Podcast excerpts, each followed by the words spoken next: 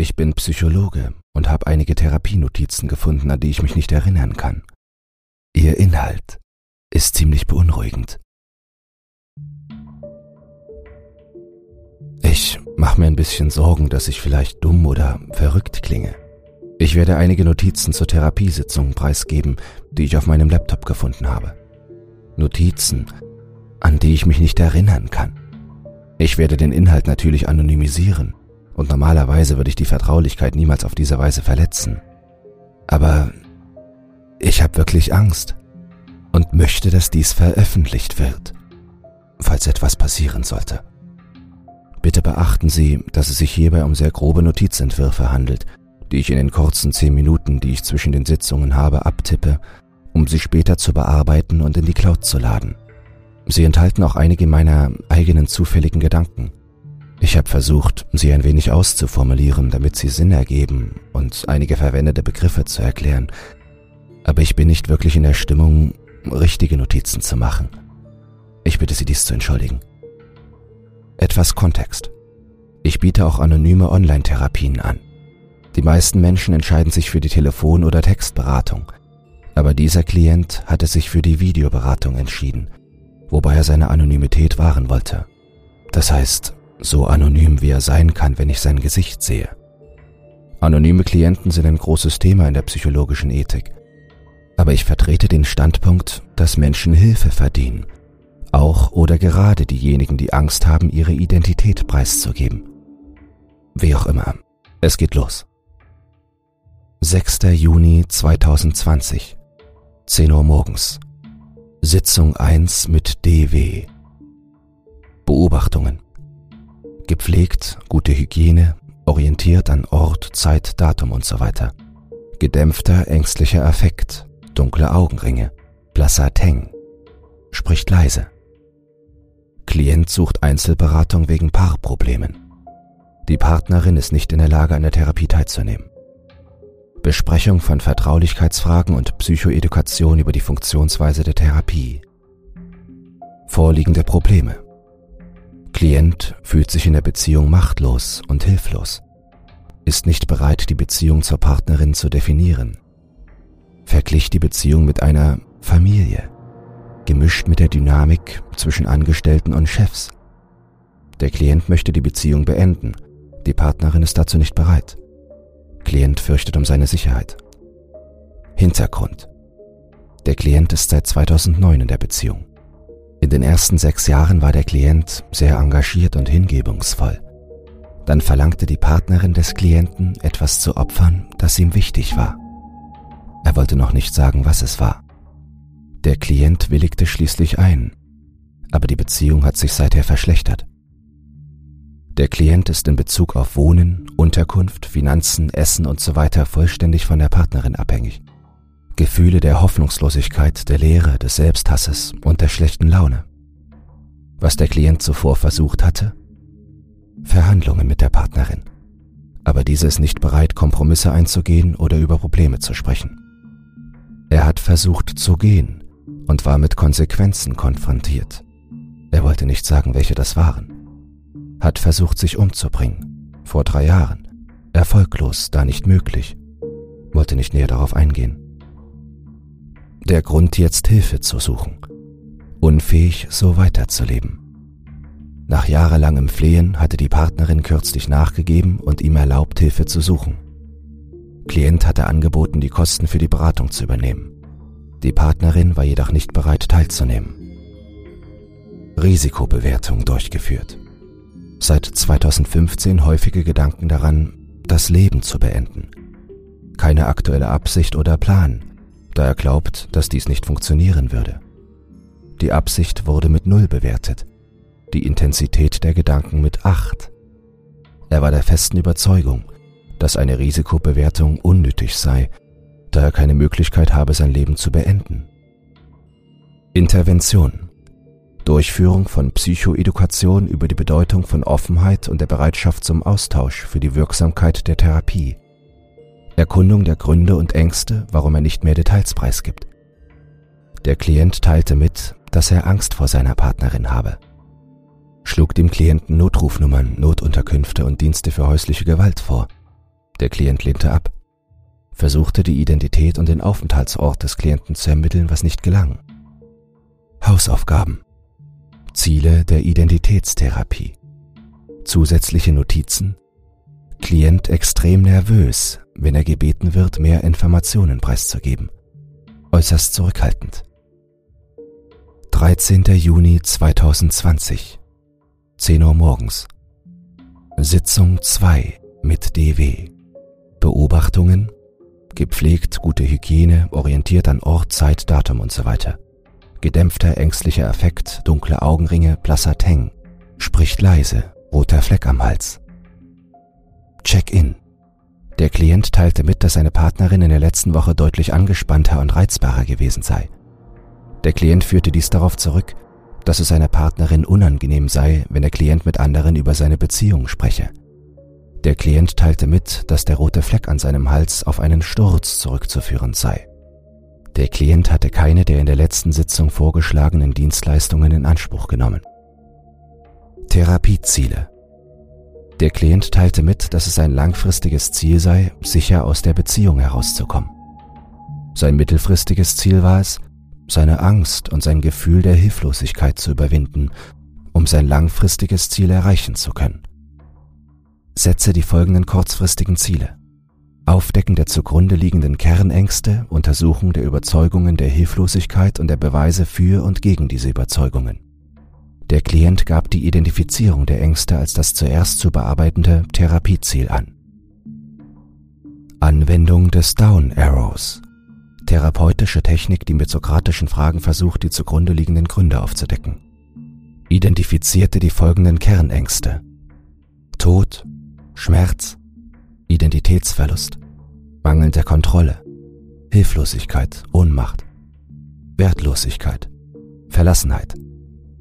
Versuchte, war aber nicht in der Lage, die Angstzyklusübung abzuschließen, eine Übung, bei der man den negativen Zyklus erforscht.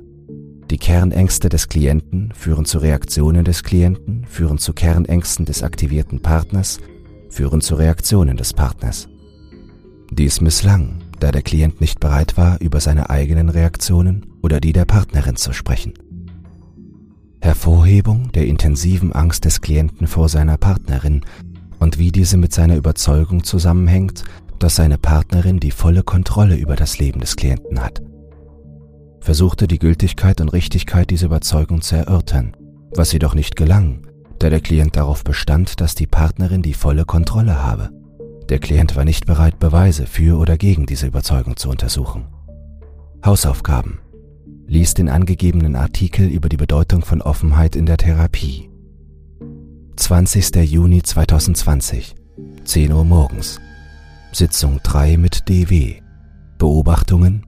Alles wie gehabt roter Fleck am Hals verschwunden. Der Klient ist nicht bereit, mehr über seine Situation zu erzählen, obwohl er mehrfach darauf angesprochen wurde.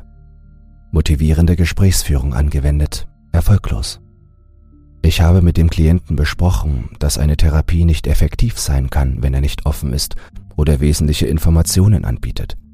Der Klient identifizierte die Kernüberzeugung der Machtlosigkeit als die wichtigste Überzeugung, die er ansprechen wollte diskutierte Beweise für und gegen seine Überzeugung, ich bin machtlos, konnte aber nicht zu Ende geführt werden, da der Klient nicht bereit war, viele Informationen zu geben.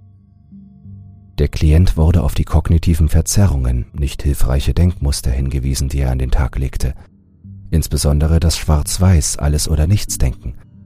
Der Klient bestand darauf, dass sein Glaube zu 100% richtig sei. Hausaufgabe Untersuchung und Auflistung der Beweise, die der Klient hat, die für und gegen seine Überzeugung Ich bin machtlos sprechen. Der Klient muss mir nicht mitteilen, was er geschrieben hat. 25. Juli 2020, 10 Uhr morgens. Sitzung 8 mit DW. Beobachtungen. Wie gehabt. Die Augen des Klienten sind blutunterlaufen. Er ist blasser als zuvor. Besprechung zur Beendigung der Therapie aufgrund mangelnder Fortschritte und meiner Machtlosigkeit ihm zu helfen. Diskussion über Ethik, darüber, dass Psychologen Klienten weiterverweisen müssen, wenn die Therapie für den Klienten nach mehreren Sitzungen nicht hilfreich ist. habe betont, dass der Klient immer noch dringend Unterstützung braucht, schlug alternative Dienste und Psychologen vor, diskutierte mit dem Klienten über die Eignung eines Therapeuten. Der Klient teilte mit, dass er bereit sei, mehr Informationen preiszugeben, dass dies aber Konsequenzen haben würde. Der Klient war von der Zusicherung der Vertraulichkeit nicht überzeugt. Mitteilung des Klienten Der Klient glaubt, dass er in einer Beziehung mit einem Dämon steht. Er hatte sich 2009 der Verehrung dieses speziellen Dämons verschrieben, nachdem er Hilfe von ihm erhalten hatte. Hinweis Die Wahnvorstellung ist stark und tief verwurzelt. Laut Klient Der Dämon zwang ihn 2015, seine Frau in einem Ritual zu opfern. Der Klient hatte dem Dämon weiter gedient, war aber seitdem verbittert und nachtragend. Der Dämon sei undankbar und grausam. Der Klient versuchte sich selbst zu töten, stellte aber fest, dass der Akt der rituellen Opferung seiner Frau sein Leben an den des Dämons gebunden hatte und er sich nicht selbst töten konnte. Es wurde versucht, verschiedene Ungenauigkeiten, Probleme in der Geschichte des Klienten zu erforschen. Dies geschieht in der Regel in einer sanften Art und Weise. Es werden unschuldige Fragen aus Neugierde gestellt, nicht als direkte Herausforderungen an die Glaubensvorstellungen des Klienten. Erkundigte mich, wie der Klient sich selbst getötet und überlebt habe, ob andere den Dämon gesehen hätten, ob er Bilder des Dämons habe, die er mit anderen teilen könne und so weiter. Der Klient erzählte, dass er sich erhängt habe, von einem Gebäude gesprungen sei und sich den Hals aufgeschnitten habe, aber jedes Mal erholt und lebendig wieder aufgewacht sei. Es gäbe keine Bilder, da der Dämon nicht in der Lage sei, auf Fotos zu erscheinen. Nur er könne den Dämon sehen, da nur er würdig sei. Der Klient teilte mit, dass er sich derzeit im Reich des Dämons aufhalte und sich von anderen isoliert fühle. Es wurde versucht, die falsche Natur der Wahnvorstellungen hervorzuheben, indem der Klient gefragt wurde, wie er über Wi-Fi verfüge und ob er an diesem Ort eine Online-Videoberatung durchführen könne. Der Klient glaubt, dass der Dämon ihm eine Verbindung zu dieser Ebene verschafft und ihm den Zugang zu meinem Bildschirm ermöglicht habe. Ich überprüfte die IP-Adresse des Klienten auf der Online-Beratungsplattform, um mit dem Klienten zu besprechen, wie er eine IP-Adresse haben könne, wenn die Verbindung durch den Dämon ermöglicht wurde. Ich stellte fest, dass auf der Plattform keine Aktivität festgestellt wurde, soll mit dem technischen Team der Plattform überprüft werden. Wahrscheinlich verwendet der Klient einen Hacker, oder eine Technologie, die unsichtbare Aktivitäten ermöglicht. Der Klient bat um eine Änderung der Therapieziele, nachdem er über seine Situation in den letzten Wochen nachgedacht habe. Er wolle seine Situation akzeptieren und versuchen, so weit wie möglich ein erfülltes Leben zu führen. Habe mit dem Klienten über die Akzeptanz- und Commitment-Therapie, kurz ACT, gesprochen. Hinweis arbeitet daran, dem Klienten bei der Bewältigung seiner Wahnvorstellungen und Halluzinationen zu helfen und nutze die ACT-Sitzungen, um ihn bei der Stange zu halten. Überprüfung, ob der Mord an der Ehefrau Teil der Wahnvorstellungen ist. Der Klient bat darum, dass die nächsten paar Sitzungen nicht dokumentiert werden. Er bestand darauf und drohte, die Therapie sonst abzubrechen. Wir einigten uns auf einen mündlichen Vertrag, die nächsten Sitzungen nicht zu notieren nachdem ich ihm die Fallstricke und ethischen Probleme des Verzichts auf Sitzungsnotizen dargelegt hatte. 19. Dezember 2020 Sitzung 29 Der Klient bat darum, die Therapie zu beenden und teilte mit, dass die ACT- und Paartherapiesitzungen ihm geholfen hätten, sich mit seinem Partner zu versöhnen. Der Wahn sitzt immer noch tief. Ich fange an mich zu fragen, ob es wahr ist, Lol. Er berichtete, dass der Dämon und er neue, akzeptablere Beziehungsregeln aufgestellt hätten. Der Klient teilte mit, dass seine Partnerin meine Erinnerungen an diese Sitzungen löschen würde. Er berichtete, dass der Dämon stattdessen auf meinen Tod aus sei. Aber der Klient habe es geschafft, den Dämon vom Gegenteil zu überzeugen. Ich weiß nicht, was ich fühlen soll. Ich beendete die Sitzung, nachdem ich über den Abschluss der Therapie und künftige Schritte gesprochen hatte. Völliger Misserfolg beim Versuch, den Klienten von seiner Wahnvorstellung abzubringen. Kann die IP-Adresse des Klienten immer noch nicht ausfindig machen. Der Klient teilte mit, dass er sich bei Bedarf in Zukunft wieder melden würde. Und in diesem Fall würde der Dämon meine Erinnerungen zurückbringen. Der Klient sagte, er hoffe, dass er meine Dienste nicht mehr benötige und scherzte, dass er vielleicht nicht in der Lage sei, den Dämon davon abzuhalten, mich beim nächsten Mal zu töten. Zusätzliche Anmerkungen. Der unerschütterliche Glaube des Klienten an seine Wahnvorstellung beginnt sogar mich zu überzeugen. Vielleicht ist es ja wahr, wer weiß. Mein Kopf beginnt zu pochen. Meine Gedanken werden ganz neblig. Okay, jetzt werden die Kopfschmerzen unerträglich. Das war das Ende der Sitzungsnotizen, die ich in der Mappe gefunden habe. Ich hatte schon lange nicht mehr in diesen Ordner geschaut, seit ich Anfang dieses Jahres begonnen hatte, die Entwurfsfunktion meines gesicherten Cloud-Systems zu nutzen, um meine Notizen in den Entwurf zu schreiben. Ich hatte nur im Rahmen der jährlichen Hausarbeit, die ich mit meinen Notizen mache, einen Blick hineingeworfen. Ich kann mich nicht mehr daran erinnern, wie ich die Notizen getippt habe, aber die von mir verwendeten Abkürzungen, die ich zum besseren Verständnis ausführlicher dargestellt habe, und der Schreibstil waren ganz und gar von mir. Es hat mich erschreckt, aber ich konnte es nicht akzeptieren. Ich habe mir eingeredet, dass irgendein Kollege mir einen Streich gespielt hat. Wie sie sich in meinen Laptop gehackt haben, weiß ich nicht. Die Datei und mein Laptop sind alle mit einem sehr komplizierten Passwort gesichert. Als ich diese Notizen letzte Woche zum ersten Mal gelesen hatte, versuchte ich, mich an die erwähnten Daten zu erinnern, an all die Samstagvormittage. Ich konnte mich beim besten Willen nicht erinnern, was ich an diesen Tagen getan haben könnte. Aber ich dachte mir, das sei nur die typische Vergesslichkeit. Ich hatte es beiseite geschoben, nachdem ich mir immer wieder versichert hatte, dass es sich um einen Scherz handelte. Aber heute sah ich eine Terminanfrage für eine persönliche Therapiesitzung. Die Initialien, mit denen man sich für den Termin anmeldete, lauteten DW. Angeblich handelte es sich um einen wiederkehrenden Kunden. Ich wäre nicht allzu beunruhigt gewesen, aber mein Kopf begann zu pochen. Und in meinem Kopf kristallisierten sich Erinnerungsfetzen an das, was in diesen Sitzungen passiert ist. Ich weiß es nicht.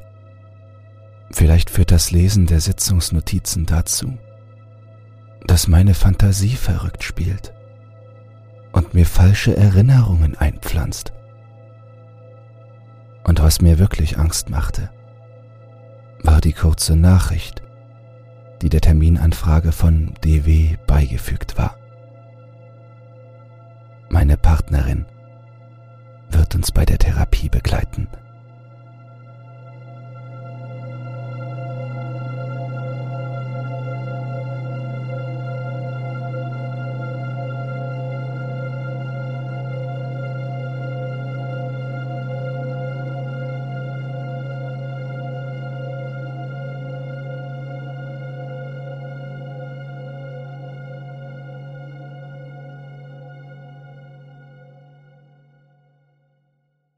Du hast alle Folgen durchgehört oder Bock auf ungekannte Dimensionen des Horrors. Ich habe einen neuen Podcast und darum geht es.